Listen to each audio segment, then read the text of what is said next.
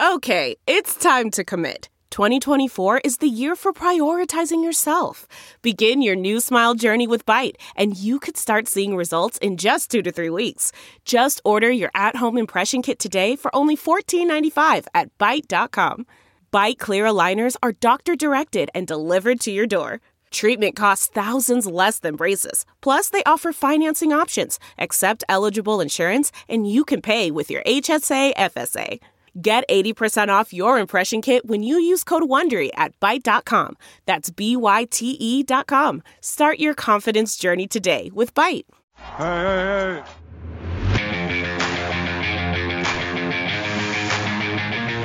Artesta's in the stands. But if y'all waiting on me to apologize, hell gonna oh, freeze. Wait.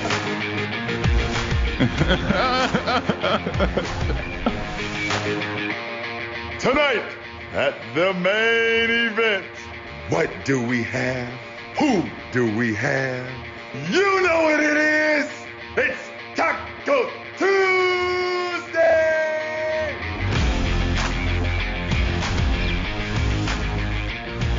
Welcome to another edition of the Points in the Paint podcast, presented by Stadium. I'm Ben Wittenstein. I'm Zach Magic Zach, we have so much to talk about. NBA playoffs full swing. If you want to give this podcast a uh, a review, you can do that. You can subscribe anywhere you want where podcasts are available. We come out every single week. Myself and Zach talking everything NBA, venting our frustrations, complimenting teams, loving on Luka Doncic. We've got so much to talk about, Zach, with the NBA playoffs going on. Um, and for the first of our big three, we'll look at the past week. For the second, we'll look forward at the week to come. So let's just start right away with our first of the big three. The Big Three. And uh, taking a look at everything happening in the past week of the playoffs, there's too much to go over everything, but I think we picked a pretty good amount of stuff to kind of pluck out of, of all the mess. Um, and I think a good place to start would be that Mavs Clipper series because we saw this game Sunday night. It was a lot of fun. And the whole series, in fact, has been fun. And I do want to, how do you say, toot my own horn for saying I think this game was going, or the series was going seven games. I said that last week. And Zach, I still believe it. You know what? You have every right to do so right now. And you know what? We got things on this podcast that we're going to discuss. And the first thing, we're not even going to get into Luka because we know what Luka's been in. We're going to get into that. We're not going to get on, we're not going to focus on that right now. The reason why this series is tied is because of who, Ben? Who just will not perform at the playoff level that he's supposed to, even given with a nickname that he self-proclaimed as Playoff P. Good old playoff P, playoff poo poo, Paul George himself. he has he has not played well in this series at all from the jump. Like he's shooting 30% from the field, 20 from three. I seen D Wade on Twitter. He commented. He said playoff P is real. Well, we haven't seen it yet, and we haven't seen it in like three, four playoff runs from the from playoff P from Paul George. You know, I believe since he changed his number, this is my theory on this, being since he changed his number to 13, I feel like he's just been unlucky. Since he went from 24 to 13, I just feel like Paul George has had the worst luck.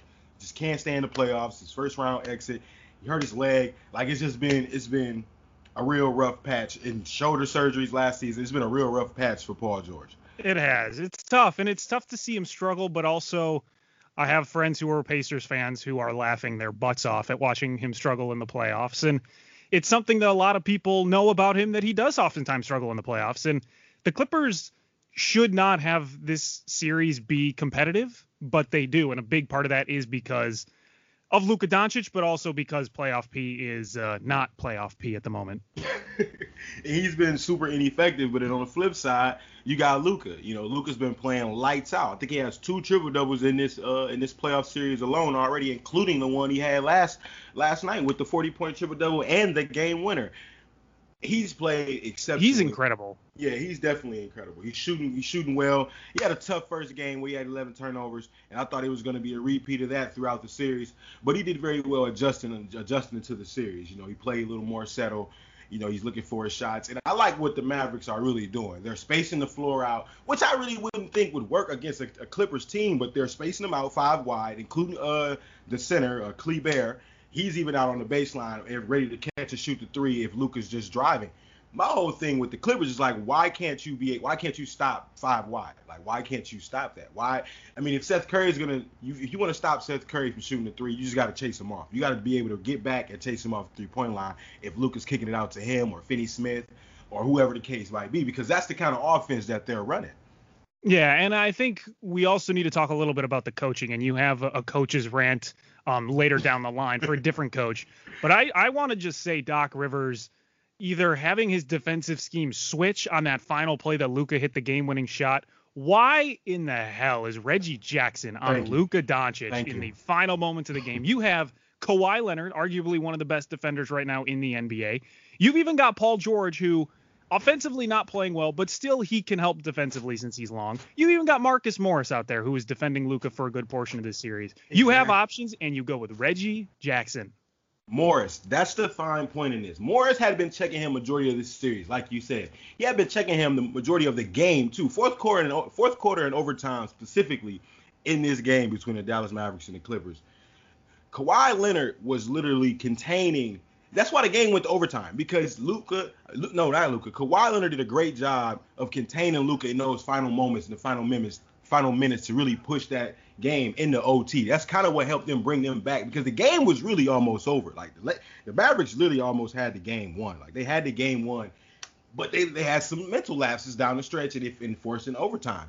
But you can't have that, Doc Rivers. You cannot have that. You can't allow no switch for Reggie Jackson to be the guy, six foot one, six foot two at best on a six foot seven Luka at three point line for a step back three. That's barbecue chicken. We've been seeing Luka do that since he was overseas.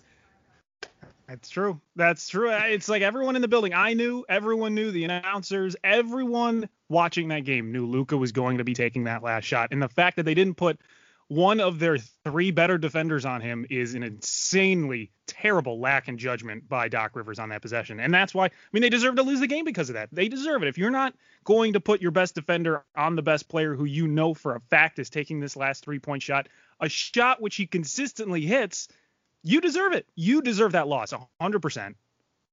You consistent. He he consistently hits the shot. You've seen it time and time again. There's and then I got to give credit where credit's due for Luka on this. My thing is, it's not the shot that impresses me. It's the numbers he got without KP, without Kristaps Porzingis. That was more important than anything. You had to be able to step up and get his numbers along with your own. So the fact that he did that too was was major impressive because they had lost KP in game one due to the tech. And I didn't I don't know about you, Ben, but I did not agree with neither tech technical foul by Porzingis. I didn't agree with neither one of them. Like he was helping out his teammate with the second one, with the second tech, and then the first tech was kind of blasphemous too. So you know them having KP for the next game will be huge. Yeah, I agree, and I and I think I mean we could have done a whole segment, but this is just because this happened earlier on last week. Is the officiating was really brutal to start the playoffs. I mean they were throwing techs around. There was there was fouls called a lot, and I do think they've laid off a little bit on a lot of those as we head into this week. We've seen fewer fouls called. We've seen the, we've seen every team be able to play a little bit more. They haven't been blowing their whistles as much, which I really appreciate. So they have cleaned up the bad officiating a little bit, but It, that technical foul was terrible. Yeah, I, I guess that's true. There, there's certainly still bad calls. There's, there's definitely still been really, really bad calls or bad no calls too, where they don't call a foul when there should be one. But they have loosened up a little bit. I think there were times where an official could have been within their right to, to give a technical foul, and they didn't. At least later on in this week. So I think they loosened up a bit um, because it was bad. It was really bad last week Really to start the playoffs. The officiating was horrible. So I'm glad they cleaned that up. It is good to like, see that this series has been going neck and neck. I think it's going to be a very fun rest of the week for this series. Yeah, you know, it'll go depending on how Mr. Playoff P, Paul George, depending on how he plays. If he continues to play poorly, it's definitely going seven. If he continues to play this poorly, it may go six in favor of Dallas. So if he doesn't step up, it's going to be lights out for the Clippers. And then you know everybody talked all that rah rah about the Clippers being in the Western Conference Finals, and everybody wants that Laker Clipper matchup. We may not even see that if they don't perform well, and that being the uh, Los Angeles Clippers. We can move on though to these Blazers because these Blazers definitely took a game from the Los Angeles Lakers. Yeah, they did. So let's go to that series because that is, I think, the second, maybe maybe the second or third most fun series so far in the playoffs. But the Blazers took Game One against the Lakers. Um, as we're recording this on Monday, they play tonight, so we don't have to make huge uh, huge takes on this series because we don't know what's going to happen tonight once since we're recording. But the Lakers do look like they're not the super most dominant team right now, and and the Blazers are a very good team, and it's looking like they're tiring out just a little bit. Nurkic did look tired in uh, in the game three that they played, but the Blazers I think still have as good of a chance as any team to to make a comeback in the series. They do, but then again they don't. And only it's a mental thing for me. LeBron gotta he gotta do it. Like you have to do it. You gotta average 30. Last game he had 38. You need that again. You need that type of performance every single game. You can't have a game with a triple double only having 23 points. That's not enough. I don't care how many assists you have, 15. I don't care about that. That's not enough. This is playoff time, LeBron. We ain't we don't have time for no 15 assists in no game if you don't have 30, 35 points. And everybody's rah rah about the 15 assists, but yet KCP still shot terrible from the field. Still shot terrible. And Philly Cheese, that being Dion Waiters, and J.R. Smith both did not play in game one. That's bad coaching on Vogel's on Vogel's behalf. There's been some bad coaching in this in this bubble, Ben. There has, and it's weird because there seems like things that seem obvious, like Waiters and J.R. Smith playing. You know, you don't have to give them 20 minutes, but they're important for maybe a 10 minute stretch, at least to give some guys some rest and maybe create some offense. But it is weird that LeBron, you know, people obviously talk about LeBron during the regular season as he got older as someone who kind of coasted through the regular season, which I don't I don't disparage him for that. I mean, he's an older guy. He, he's using his most of his energy waiting for the playoffs. That's fine. But even now, once the playoffs started, he he doesn't look like the normal Bron that we're used to. And you put it you put it out there. He's just not putting up the numbers that we expect from him, even with triple doubles. He needs to be a little bit more assertive, a little bit more aggressive. I think if the Lakers really want to have a ch- chance to not only win the series but win the title this year. Exactly, and like I said, like last game, he played he played well. You know, I'm saying everybody didn't play well, but he specifically played well. You know, he had 38, he had 12 yeah. rebounds. So you need that type of performance from LeBron every game, no matter who's playing what. Like forget getting Anthony Davis going. Like Anthony Davis can get himself going. He's a superstar. There's no need to start the game off giving him five touches in a row or anything like that. No, Anthony Davis can get his own shot, own ISO, own everything. You have to put yourself in position, LeBron James, to go out there and be aggressive, be assertive, and let the Portland Trailblazers know they can't guard you. There's no answer for you, LeBron. yeah, and they they need to look like because they were they are most people's favorites to win the title. They need to look like that team that can win the title. And right now, they just they don't look like that team. I don't think they they still look like they can compete, but man, they don't look like the favorites that I think they initially did, at least to start the bubble. Exactly. You know, Anthony Davis, okay, he's scoring 29 in this series. That's good. You need guys like Kyle Kuzma, okay, he gets nine, he need 19. So yeah, other guys do need to step yeah. up. You need 19 points yeah, from Kyle definitely. Kuzma throughout the whole playoffs. Alex Caruso, if he's gonna play bad, don't give him 29 minutes. You can definitely split those. You can you can literally split those numbers in half and get 15 or 14 minutes of those to a J.R. Smith or to a Dion Waiters. You have to put yeah. guys in the game that are gonna make shots. If guys aren't hitting shots, take them out of the game. KCP, get him out of there. If he's not making shots, get him out of the game. Yeah, Kuzma definitely needs to step up. I think he is he's kind of the key with all of this because LeBron's for the most part going to get his. We know AD, as you said, he's going to get his. But if they really want to dominate these teams, Kuzma needs to start playing better. He needs to start playing more aggressive. He does seem a little hesitant at times, and he's just been off a lot in this series. He, if he gets going, the Lakers then I think become that team where they are the team to beat. Yeah, and you know, I'm looking at this as we move forward. I'm looking at this Magic Bucks game that's currently taking place while we're recording. And I'm really not worried about the Milwaukee Bucks being. A lot of people were worried after game one. You know, I even saw you out there talking about they look beatable. No, they they they they lost the game. I don't think I still firmly believe the Bucks going to the finals. Like the Raptors are playing well. Yeah, they been scored 100 points. That's that's nice. That's real nice. I still don't think nobody in the East has an answer for Giannis for four games. Four games in a row, I still don't think nobody has an answer, despite them losing that game one. That's fair. Yeah, that's that that's a good point. Um, we can move on to the next series that is actually taking place right now. Uh, their game as we are recording, game four between the Bucks and the Magic. The Magic stole game one to the surprise of everybody, but the Bucks kind of came back and, and played like the Bucks. And right now they're only up three points um, at the end of the third quarter, near the end of the third quarter. So that's still a close game, and they were about 13 point favorites to beat the Magic. And the Magic seemed to me as like one of those teams that's just going to pester you. You're, you're probably going to beat them, but they're going to annoy you so much in that process. And I don't know if the Magic take another game, but the Bucks, and I said this before a couple weeks ago, You they did. look beatable, and they still, to me, look beatable. Now you got to explain to me why they still look beatable. Now I know, I know some of the reasons, and obviously that's Khris Middleton. Like, he's playing terrible this series. He's playing terrible today, so like, he's been playing awful since the playoffs have started. So I know that's one of the real reasons for sure. And then the bench got to step up. But what, what are your, some of your other reasons why you believe that they they still look beatable? Middle, well, yeah, Middleton, as you said, definitely an issue. I think he's probably the number one issue. I think number two, their defense doesn't look as as solid as it did in the pre-bubble during the regular season. Um, I, I, they they were really really good at locking down teams, forcing them to take bad shots. And Orlando has, you know, Orlando scored over 110 points on them once. They scored 107 points on them. Uh, they did hold Orlando in one game in the series to under 100 points. And this is an Orlando team that is very streaky, hit or miss. Um, them scoring under 100 points is kind of a normalcy for them. So have them score, you know, over 110 points is concerning, and I'm I'm concerned if they're going to have to match up with someone theoretically in the finals against like the Rockets.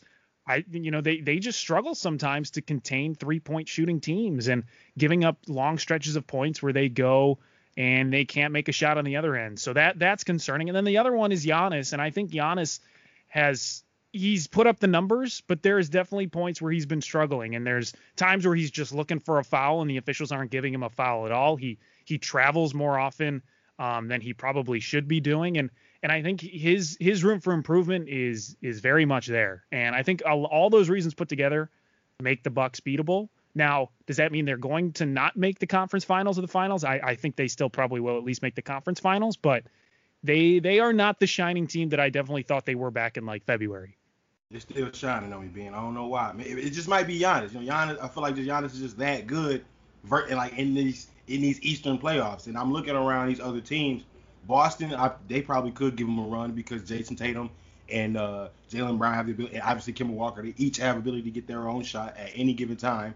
So I, you know, I'm, I'm a little concerned for Boston. Toronto, though, like a lot of people are really high on Toronto. I'm not really super high on Toronto because Spicy P, you know, that's my guy and all, uh, uh, Pascal Siakam. But he hasn't played super lights out in the playoffs yet. You know, I'm still waiting to see this next series that they have with the Raptors. I mean, against the Celtics, to really see like what he's gonna really bring to the table. So I really know if the Raptors can really compete if they make it to the Eastern Conference Finals, as I see Giannis yeah. making.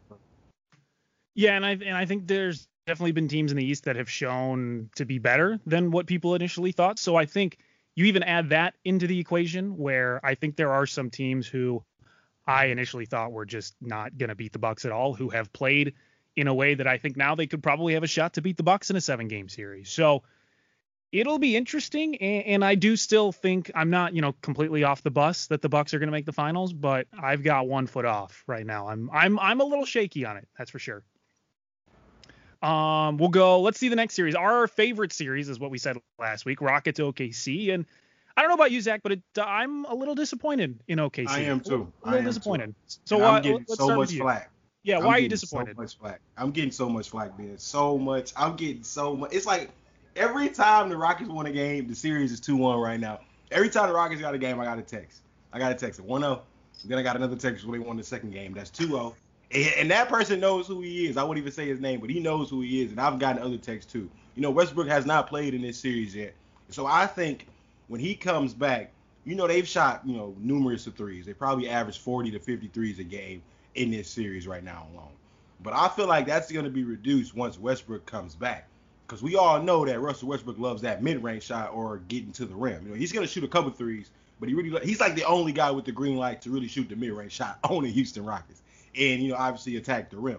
So I think he's going to reduce the amount of threes that they get, which turns obviously three pointers into two pointers, which means that that game the game will be a lot tighter and a lot closer in favor of OKC. I think. I I yeah I agree, and and the thing is is I mean I don't know if we thought OKC was going to outright just murder the Rockets, but I thought it was going to be you know a little closer and We've seen OKC actually play interesting basketball, at least in the past game against the Rockets. They took an overtime, they won that game. And we've got the emergence of the defensive stalwart that is Luguentz Dort, who apparently is just stopping Harden wherever he wants. Yeah, I saw that, and he's been able to uh, stop James Harden in crucial moments. You know, not enough because you know obviously he's still getting like 38, nearly 40 points yes. in these games, and you want you want to be able to reduce that in half to really have a shot, and they did, and that's what kind of disappointed me too when they in game two. They had a shot in that game off the strength of James Harden struggling. He struggled in that game. He didn't shoot very well at all. And so for them to not even be in the game or have a shot, I was very disappointed. Billy Billy uh, Donovan in particular, you have to put, and I'm not gonna say it no more. you have to put Steven Adams five feet under the rim 20 times a game. I'm I'm watching these games. I'm looking at the box score. Why does Steven Adams only have four attempts? Why like why is his attempts less than 10? It's an insult. It's a flat out insult to have a seven footer on the floor, the tallest guy guarding you be six six six seven. That's an I don't care who you are. I don't I, don't care what skill level you have or any like if you're seven feet, you're a professional basketball player in the NBA, and a guy six foot seven guarding you, six foot five, there's no excuse. There's no reason to demand the ball every single time, no matter who you are. I don't care who you are, man. You could be any center in the league in the playoffs right now. Rudy Gobert, Steven Adams, Brook Lopez, Enes Kanter, it doesn't matter. Whoever you have on you that's six foot six, six foot seven, they're guarding you, demand the ball. Like literally demand the ball. And Billy Donovan has to do better coaching in terms of putting Adams on the block against the Houston Rockets. Yeah, it seems like kind of a good strategy to work inside out in a way. You know, to, to kind of get the ball inside to Adams. And if he can move and, and maneuver and score, awesome. If if they collapse on him, you just keep kicking it out. Now the problem is they're not, you know, a super great three-point shooting team OKC, but they can get hot and they have capable three-point shooters. So i you know, I think it's a strategy that can work. But I 100% agree. I mean, they need to go to Adams a lot more. They need to utilize him more in the pick and roll and and I think they util- need to utilize his skill in the post a lot more. And they can't just like try to stoop to playing the Rockets game, which Rockets a lot of teams game. do. It, yeah, a lot of teams try to like match their three point shooting volume, and most teams cannot do that. And the Thunder just can't fall into that trap, and that's why they won their last game. Is they played their own style of basketball, and that's what I think is going to get them to at least either even up the series or you know take it to six or seven. Exactly, and you know we've I'm still riding high on that OKC and six. Uh, I'm not changing my mind. Like I'm not changing my mind. I'm still not sold. I won't be a believer until I see it. Until that clock, until that clock hits zero zero, when it's done ticking, and the Rockets win the series, then that's when I'll know that they can do it. That they can win a series with this small ball small ball lineup. But they have to win two more games, and I'm not sold just yet. With the with my belief that if what I believe the strategy for the Oklahoma City Thunder to do in terms of putting Steven Adams on the block and giving him at least 20 attempts in these next few games, then I believe that's going to be the key for them to win this series. All right, the next series we want to look at Nuggets Jazz, and we saw a fun one on Sunday night. The Jazz pulled it out. The Nuggets had a fun game one. They looked good, and the Jazz looked bad, and then the Jazz got Mike Conley back, and now they almost look like a completely different team. And the Nuggets look like a completely worse team who doesn't understand how to play just even the basic defense against a Jazz pick and roll. Yeah, that pick and roll is really lighting them up, especially with uh, Donovan Mitchell. I mean, he's playing out of his mind in these playoffs. He is. And he's already had two 50 point games being already. He's already had two 50 point nights. And Jamal Murray on the other side, don't get me wrong, he's playing the best he can. I'm loving the, I'm loving that matchup being Jamal Murray and Donovan Mitchell. I'm loving it. You know, they're going at it. They're going bucket for bucket with each other. You know, and even with that loss, even with the loss, you know, he still had 50 as well. So I'm proud of his his play. I'm proud of Jokic's play. Paul Millsap gotta be better, gotta do better, especially like yeah. you said on defense. He he gets lost defensively, Paul Millsap. I mean, he's always been known as like a great rebounder, but he's been getting lost in defensive matchups and it's it's kind of tough to see. And then you know the rookie, they just kind of pick him apart. And I've been talking about it all, you know, all season. That's uh he got great offense, but his defense has been questionable, and that's it's Michael Porter very, Jr. Yeah, you know, so yeah, it's, it's been, been, very, very bad. Like yeah. he's his defensive awareness is pretty bad. Like he, he gets lost sometimes. His man gets his man gets to the rim, or he just flat out gets uh gets scored on, and it's really tough to see. And they have really no answer, like you said, defensively. No, and that's unfortunate Jay too because he's he's such a big long guy that he could be a really good defender. Now, maybe he learns, you know, as he gets older, he's only a rookie, so he could get better as he improves, but I just don't know how much I trust Mike Malone to to improve this team's defense because he has made absolutely no adjustments. He is having Jokic on the pick and roll, first of all, guarding Gobert, which I don't know why you do that. Gobert is abusing Jokic, just constantly abusing. We how many alley oops have you seen? How many dunks?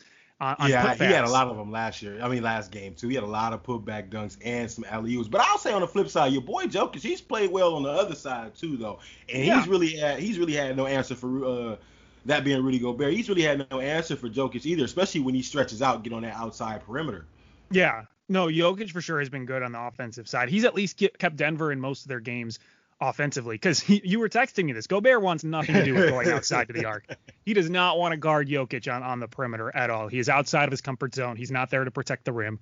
So Jokic stretching out the Jazz defense is helpful, but he is giving up so many points on the defensive end where you see, you know, Gobert go to screen for Mitchell and Jokic instead of hedging or switching, he just falls back into the lane and Mitchell says, "You're going to give me that space? Okay, I'll move to the free throw line, either take the shot, lob it up for Yep. Gobert or kick it out." And that's the Jazz offense in a nutshell, and it's working almost 100% of the time.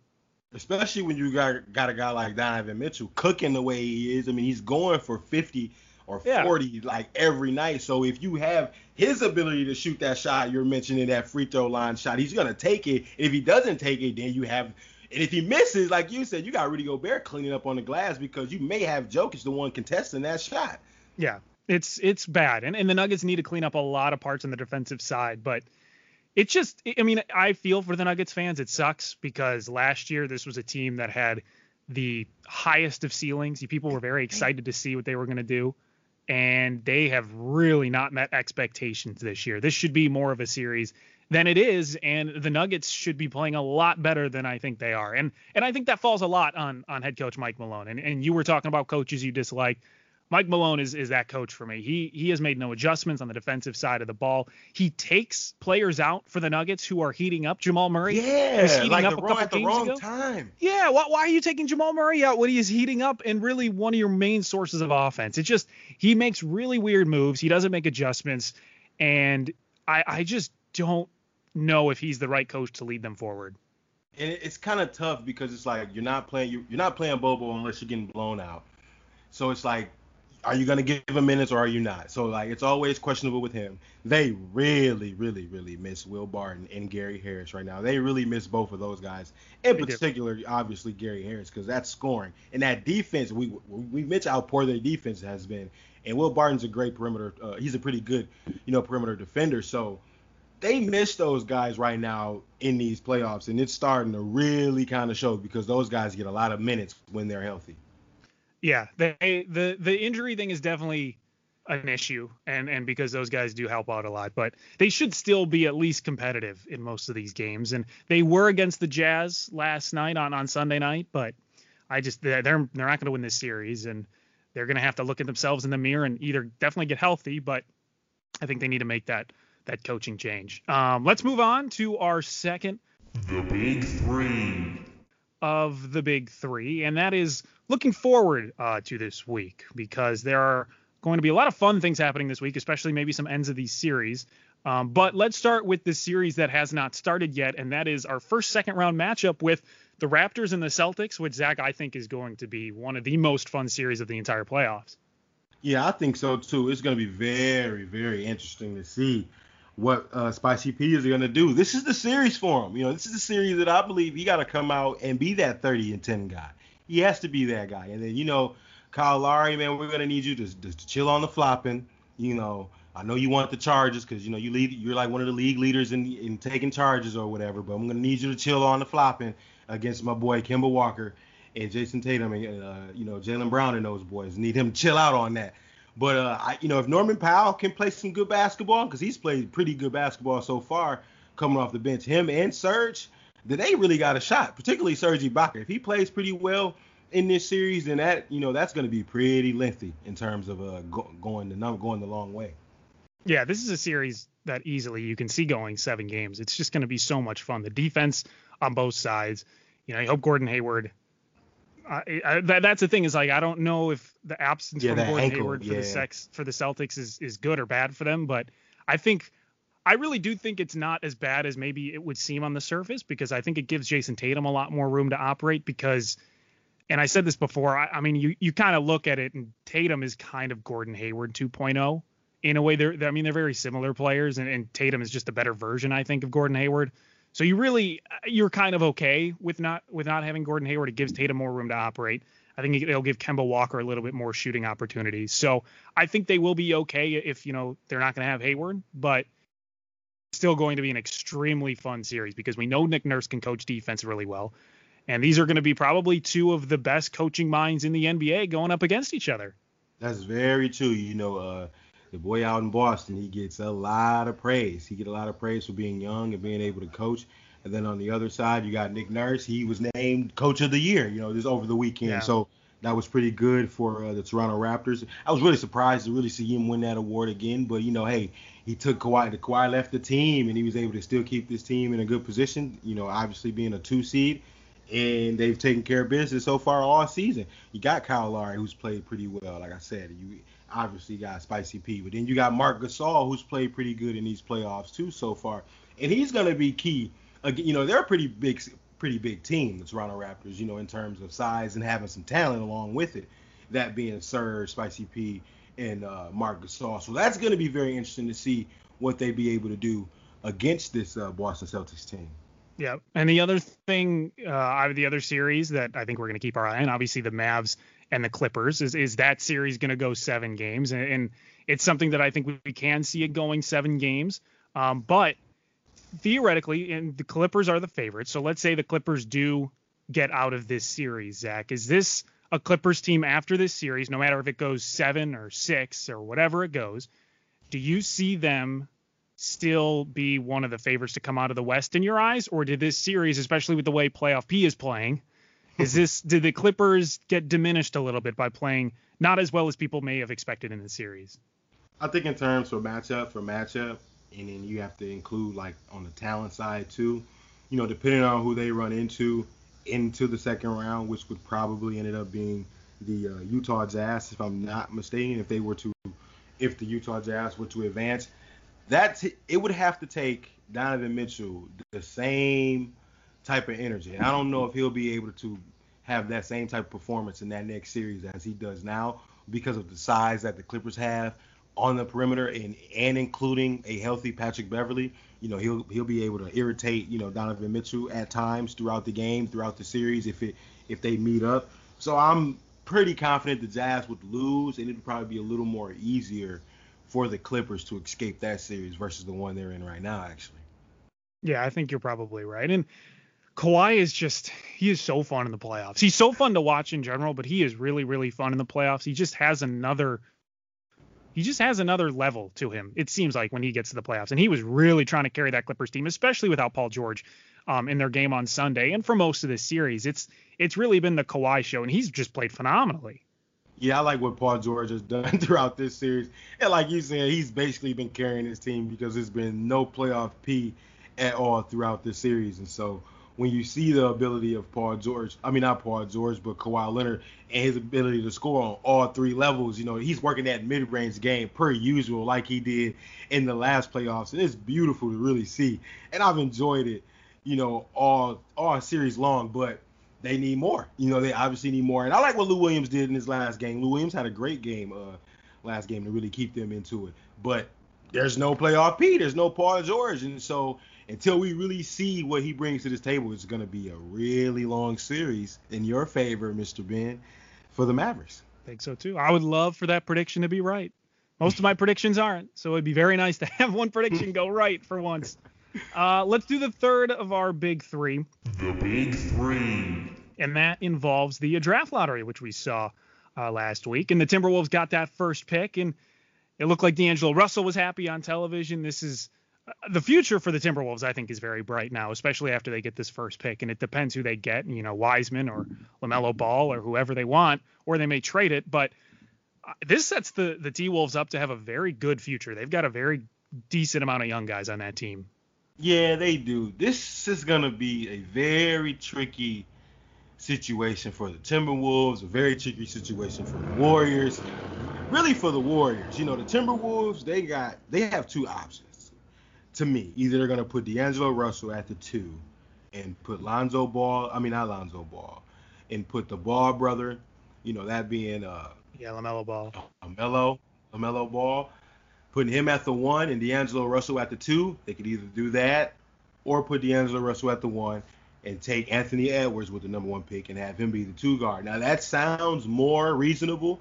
You know, that sounds more like an ideal situation to do because you have like only thing that Anthony Anthony Edwards already has the size. If you haven't seen Anthony Edwards out of Georgia, he's he's a pretty good basketball player. He was pretty vol he had a lot of volume in terms of like the green light and have like shoot a lot of shots at Georgia as a freshman. But he's a pretty good basketball player. He's probably only missing in his game that three point shot, which you know he's a three point league, and so he's gonna be able to he's gonna have that you know, crutching him right now as he enters the league, but he has the ability to be able to, you know, build on that, and that'll be fine because he has he has everything else in terms of the crossover, getting to the rim, playing defense. He has the size already. He's already like 215, 220, so he already has the size for the NBA game, and so all, it's it's about the tools now as he approaches this this league. Yeah, it's going to be a fun team to watch. There's no doubt about that. And the other thing that I'm very happy about with the draft lottery, the Bulls Uh-oh. got number four. They broke the streak of three straight seventh picks in the draft, which by and large is is huge in and of itself. But they got a top five pick. They got number four.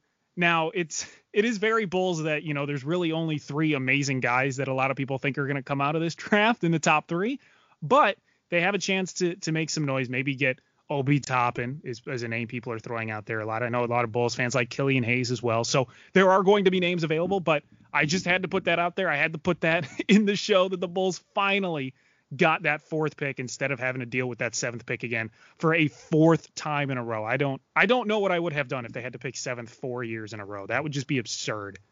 Yeah, but see if they get if they were to get the seventh pick, you know, a lot of people like the guy out of uh, Iowa State, and I like him too. You know, the Tyrese uh, Halliburton guy. You know, he's pretty good, and you know the Pistons are kind of in that area where they can probably get him. But you know, I've seen the, the noise with Killian Hayes out of France, and I'm always uh, uh, on the edge with overseas guys because we don't get all the games like we would if you know we had NCAA.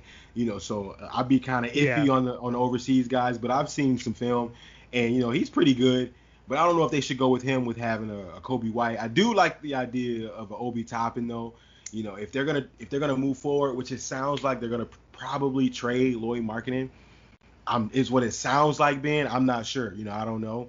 It sounds that way, but if they do decide to do that, they got to get a guy like Obi Toppin. Yeah, I think you're right. And and Karnisovas is he seems like a very capable, you know, president, and Marc Eversley seems like a very capable general manager. So I I finally am in a spot for maybe a spot where I wished I would be for the last decade, where I am very confident in what the Bulls front office is going to do around the draft and around the off season. So it's a unique place. It's something I'm not used to. Where I said, "Wow, I'm pretty confident in the front office for the Bulls," but it's a nice place to be. It feels nice. Yeah, it does feel nice for. It's very Chicago comforting. Fans. Yeah, it does feel real good for the Chicago Bulls fans.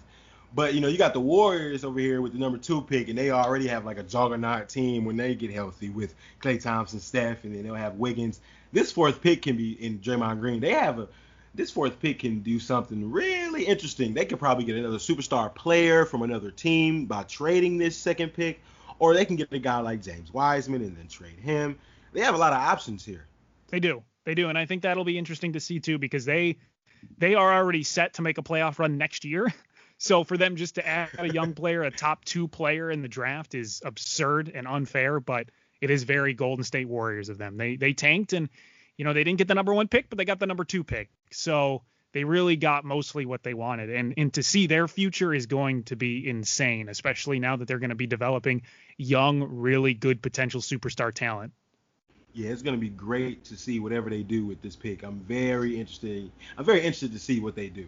All right, let's talk about what NBA Twitter is talking about this week. What it do, baby? Yeah because it does have a lot to do with the uh, NBA draft. And it was unfortunately, or fortunately for kind of the humor going on, the New York Knicks got the eighth pick in the NBA draft, which is always hilarious to see the Knicks get uh, screwed over.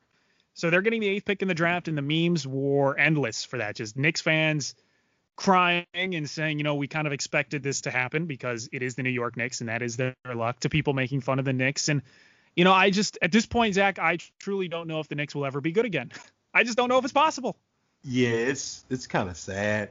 Like you know, you can just get the piano out, or you know, the violin or whatever whatever instrument you want, and just play the saddest song that you possibly can for the New York Knicks one time for the one time, because it's just sad to see. You know, we don't know if they'll get anybody in this free agency. I know they're gonna go after Brandon Ingram. We'll see what happens. You know, they'll probably have to bring out the, the most money ever in terms of free agency that they've ever done to even get a Brandon Ingram. So you know, we'll see what the Knicks could ever really do. You know, that that Tyrese guy is probably sitting around at seven, eight, but they already have guards that they're trying to build on with the Frank kid and you know obviously the uh, the backups too. But it's the New York Knicks, Ben. There's really no hope, and it kind of sucks. it does, and maybe Thibodeau will help him out, but his history with younger players is not promising. Not in his favor.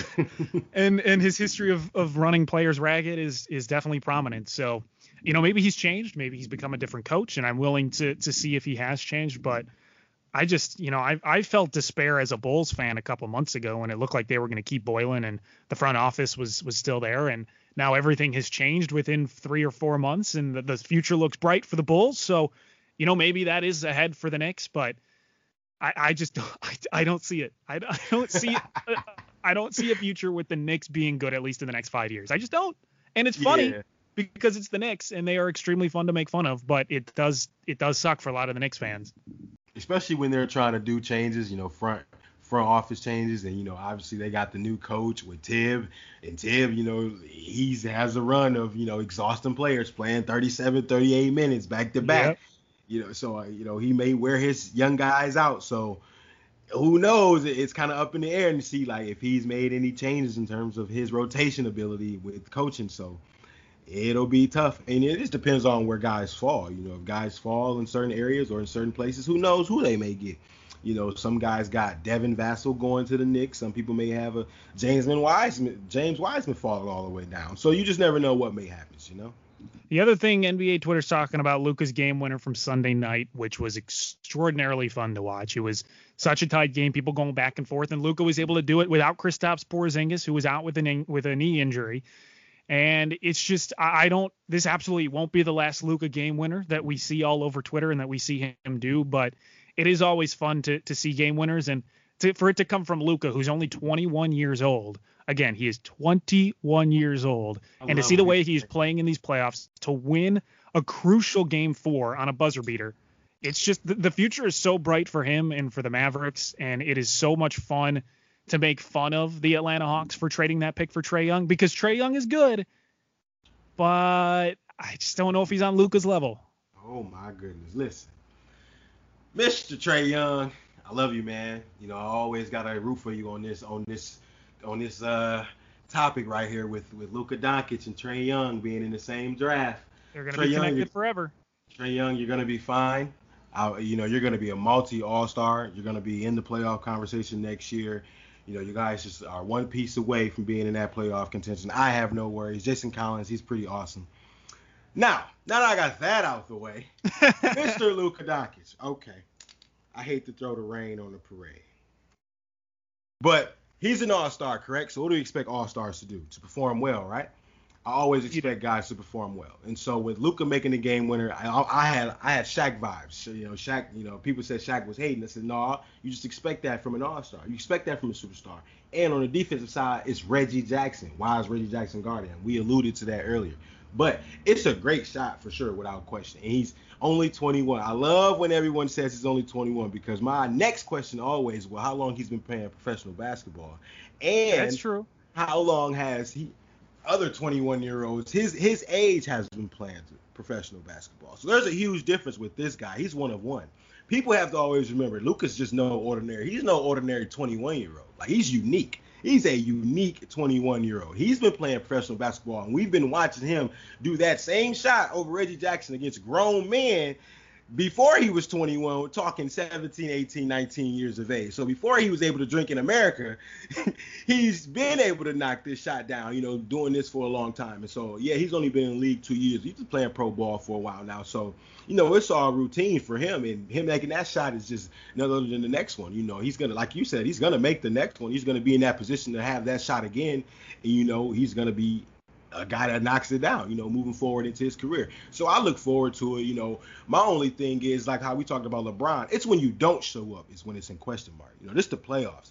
So I'm expecting Luka to beat Luka. I'm expecting LeBron to beat Bron. Uh, Jimmy Butler has surprised me with his ability to elevate his game for Miami. And you know, we haven't talked about that, but you know, my Jimmy, I have to give praise where it's due. You know, Jimmy's played very well with Miami against the Pacers right now in that series. So there's guys where I I just automatically expect to step up and elevate their game. And then there's no KP. I really expect you to step up because all the attention is really on you now, Luka, and he did it. You know, shouts out to Luka for knocking down that shot in that triple that triple double point outing. He's going to be very very fun to watch for the next hopefully 15 uh, or more 15 years. 15 at least, yeah. At, least. least 15. All right, let's do uh, our stat of the week. One, two, three, four, five, six, seven, eight, nine, ten. And our stat of the week this week is 83. Yeah, this that- one was uh crazy. When you sent me this one, I was like, wow. Yeah, this goes so this goes to the Miami Heat, and 83 is the stat of the week, and that is because the Miami Heat are shooting 83% effective field goal percentage on their catch and shoot shots. So they were shooting 83% on catch and shoots, which is unbelievable. And I think it's a testament to how good their spot up shooters are, especially you know Duncan Robinson, and we see Kendrick Nunn uh, as well playing well, and, and Goran Dragic, but also how poorly that perimeter defense is for the Indiana Pacers. Yeah, I don't know why they can't find the shooters. And they let they, they let Duncan Robinson go off for like seven threes in one of these games. I couldn't believe it. It's like somebody find him and put a body on him. It should be boxing one on Duncan Robinson in this series. That's how it looks because he's been able to knock down shots off that catch and shoot at any given time he's given the ball. And so it's it's kind of brutal to watch. And Malcolm Malcolm Brogdon, he's doing his best he can defensively when he's in that matchup situation with a guy like Jimmy Butler or TJ Warren's with Jimmy Butler. But Jimmy Butler, he's finding these guys, man, and they're moving that ball around and they're just collapsing that defense for the Pacers. Yeah, and we didn't talk about this series at the start of the show because I knew we were going to talk about it here. But I mean, the Pacers just are outmatched, as you said. Uh, Butler's been been playing pretty well. T.J. Warren can only do so much, and there are games where he's going to be a little bit off. And defensively, the Pacers I think have been lacking the the ability to make to make uh, effective moves on the Miami Heat, especially in the three point line. So I just uh, the Heat look very good, and I think they are going to be one of those forces to come out of the East um, that are going to be very, very dangerous if they get to the conference finals. Yeah, Jimmy Butler, like I said, he's played very well. Bam Adebayo, I think I seen something about Bam Adebayo. I didn't look into it, but I know Spo he came out and he said something. He told people to shove it or whatever. So uh, I'm all for you know coaches standing up for their players. So 110%, you do that, Erik Spo. And you know, Bam, he's playing pretty well in this series. I got to give credit where credit's due. You know, that's the guy that you know our very own Amina Smith wants to win that uh, Most Improved Player of the Year award. So he's shown his, you know, he's shown his capability throughout these playoffs, and it's very, it's been very fun to watch. Yeah, and Spoelstra is such. A, I mean, we talked about bad coaches, and we're going to talk about a, another bad one coming up. but Spoelstra has been so good as a coach, and we know that he's able to coach. We saw him coach LeBron and, and company to two titles, but I mean, the what he's been able to do with this team and and the moves that he has made has have been incredible. He, he's just able to put his team in a really good position to win, and and the coaching is is definitely going to be one of the big reasons the Heat move on if if they're going to get to the conference finals. And you know that catch and shoot, 83 percent efficient rating on catch and shoot through on catch and shooting for the Miami Heat. You know that credit's coming from guys like like we said, Duncan Robinson and Jae Crowder. He's been knocking down shots. It's been kind of irritating me actually being how many shots that Jae Crowder has been making. Like he's been making key shots at the wrong time for me because I've been kind of wanting this. I've been wanting this Pacers Heat series to be a long series, you know, a back and forth Yes. series with T.J. Warren and Jimmy Butler going at it, and you know. Jimmy's done pretty well. T.J. Warren's been kind of okay. He hasn't really sparked up in terms of what he did in the bubble before the playoffs started, getting those 30 points a game, and you know he had that 53 point outing, but he hasn't really shown that aggressiveness offensively that I had hoped for in this series, and that's kind of why they're down 0-3. That then you got Vic, he's kind of on and off too, Oladipo, so it's been kind of topsy turvy with them, and you know if they don't get it together uh, in their next game, that being the fourth one, then they'll be going home. All right, the time that you have been waiting for, Zach. It is overreaction. or no. or no. Listen, Uh, Yeah, go go for it. It's all you. does Brett Brown gotta go? Does he just gotta be out of Philly? Does he has to be out of the Philadelphia 76ers organization? Being is that an overreaction? Uh, you know, it's it's tough. I don't think it is a huge overreaction, but I do think it is a little bit of an overreaction. And I'll say this reason why. I think he was given very bad tools to win. Now, I'm not even talking about the injuries because the injuries definitely, I mean, you lose Ben Simmons, that is extraordinarily tough. You lose your best defender, you're going to be in trouble anyway. But this goes back to all the way back towards last season where the front office, you have Jimmy Butler available, you don't give him you don't give him money, so he leaves. You have JJ Redick available. You don't give him money. You don't match with New Orleans. He leaves. You you, you lose that three point shooting. Instead, you bring in Al Horford, who really doesn't match with the offense and the way this Philly, the Sixers team runs. And you extend Tobias Harris, who uh, definitely doesn't deserve all the money that he's gotten, but sure, you you give him a ton of money and he doesn't really do much. And so you're kind of stuck with this weird team of like kind of stretch fours and Ben Simmons, but also Horford's kind of older and he doesn't get enough uh, not not enough room to maneuver. And there's a lot of people in the paint for Embiid not to maneuver well. It's just a poorly made roster. And then you expect Brett Brown to go out there and coach good games when he doesn't have the personnel to coach the way that he wants. So I think in part the people that he was given was an issue. Yeah, you know that the roster is a bit rough. I will I will say that. I'll admit that, especially like the three point shooting. They they talked about it all season. They never really got it together. You know they had the two big out there with you know Ben Simmons was out there with Tobias uh, Harris and Al Horford and Joel Embiid. That's not enough space as you mentioned. It was bad. Now, however, there's no way you get swept with the best center in the league. There's no excuse. I don't care what anyone says. Brett Brown, you do not, under any given circumstance, yes, your best point guard, best perimeter defender, Ben Simmons was out, but you couldn't win a game. You have the best center in the league. You couldn't win one game. You couldn't put Ben Simmons on the block. I don't care, 20, 30 times in a row.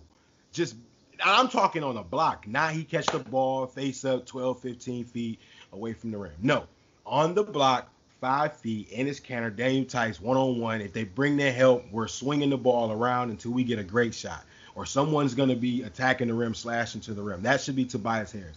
Not a great shooter. We've seen what he's been able to do in terms of catch and shoot or just shooting in general. He shot poorly. It was bad to see in this series particular. So you got that going on. He's not making those shots, Harris. If he's not making those shots, he need to be flashing to the rim, cutting to the rim, drawing fouls, getting to the free throw line. There should be something along the lines of that going on. There was none of that going on in this series. There's just trying to compete one-on-one style, try to shoot and match the Boston Celtics talent. And they couldn't do that. You got to find a strategic way to beat a team at least one time. Yeah, no, you're right. You're right. And and he definitely, you know, he's not given the tools to win, but I think he still has enough tools to at least attempt to win one game in the series, and he couldn't do that. So I and I do think also, especially with the the drought that these Sixers have had now, they were one bounce away for from maybe making a conference finals last year. If Kawhi doesn't hit that shot, you know, they go to overtime and who knows what happens then. So it's still possible they lose, but they got close to a conference finals. But they did not make a conference finals with Embiid and Simmons yet. And I think even even if it's not 100% the head coach's fault, he needs to go. You need you need some change. Yeah, there has to be some type of direction moving forward. You know, Elton Brand has to make that decision, you know, this rest of this off season and really decide, you know, what direction the Celtics, I mean, the Sixers are really going to go into because you got a six foot nine, six foot ten point guard. You got the best center in the league. They people really kind of starting to see that they don't really mesh together. One of them has to go. I don't know which one it has to be, but you paid Al Horford all this money, so I don't know who, how many people are going to want that contract at his age on their roster. You know, I, I don't really know. You know, you can trade Ben, you can trade Ben Simmons, you can trade Joel. Just not really sure you can trade a Tobias Harris or Al Horford with those contracts. No, you can't. And they kind of put themselves in just a bad position. And the next head coach that comes in is going to be uh, in a bad position. And and he's gonna have to figure it out. And maybe you do something with Ben Simmons, but I just I don't know. I really don't. I don't know what the issue. I don't know what the way to solve that problem is. Yeah, me neither, Ben. Now we got picks to, to close the podcast. We got our picks We do. here. Our picks to close for these NBA uh, bubble playoff games, and well, I'm still sticking with my OKC Houston, and that OKC wins the series. I don't know if they win in six. You know, I'm still hoping it's in six. You know, I may sound crazy. A lot of people don't agree with me, especially right now with the way the Rockets have played. But I think if there are some coaching adjustments from Billy Donovan, then we'll really start to see that this small ball offense really shouldn't be working in the bubble. That's interesting, and and and that's um, yeah. I I don't I don't really have a rebuttal for that. I think you're right. I think you're right. I I am interested to see, and and I know we talked about this, but the Raptors and Celtics, and I think I I think the Raptors take Game One in that. If we're making any picks, I think the, I think the Raptors take Game One. On okay, Thursday. the Raptors on Thursday. I'll say Raptors take Game One on Thursday. I'm gonna go with the Boston Celtics. I'm gonna go with the boy Jayson Tatum. Yeah, I'm gonna go against you on this one, off the strength of Jayson Tatum and Jaylen Brown being able to get their own shot. But I know I know Norman Powell and Serge Ibaka are some juggernauts off the bench. I, I I really do know that, but I'm really confident that they, they get that game one, the Boston Celtics, with the abilities of uh, Jaylen Brown, Jayson Tatum. All right, we'll see who uh, we'll see who wins next week. Absolutely. And so this concludes this edition of the Points in the Paint podcast. Zach Badgerhouse and of course Ben Wittenstein here. Both follow us on Twitter at our social media handles, are obviously being our names. Follow Shams for all your basketball news and latest updates on the uh, on the Twitter, of course, and then follow Stadium on Twitter as well for all your sports updates and just you know day-to-day sports programming, of course and make sure you listen to uh, Trash and Treasure with Amina and Felder. They come out every Thursday. They have great content going as they do every single week. And we'll hear from you guys. See you guys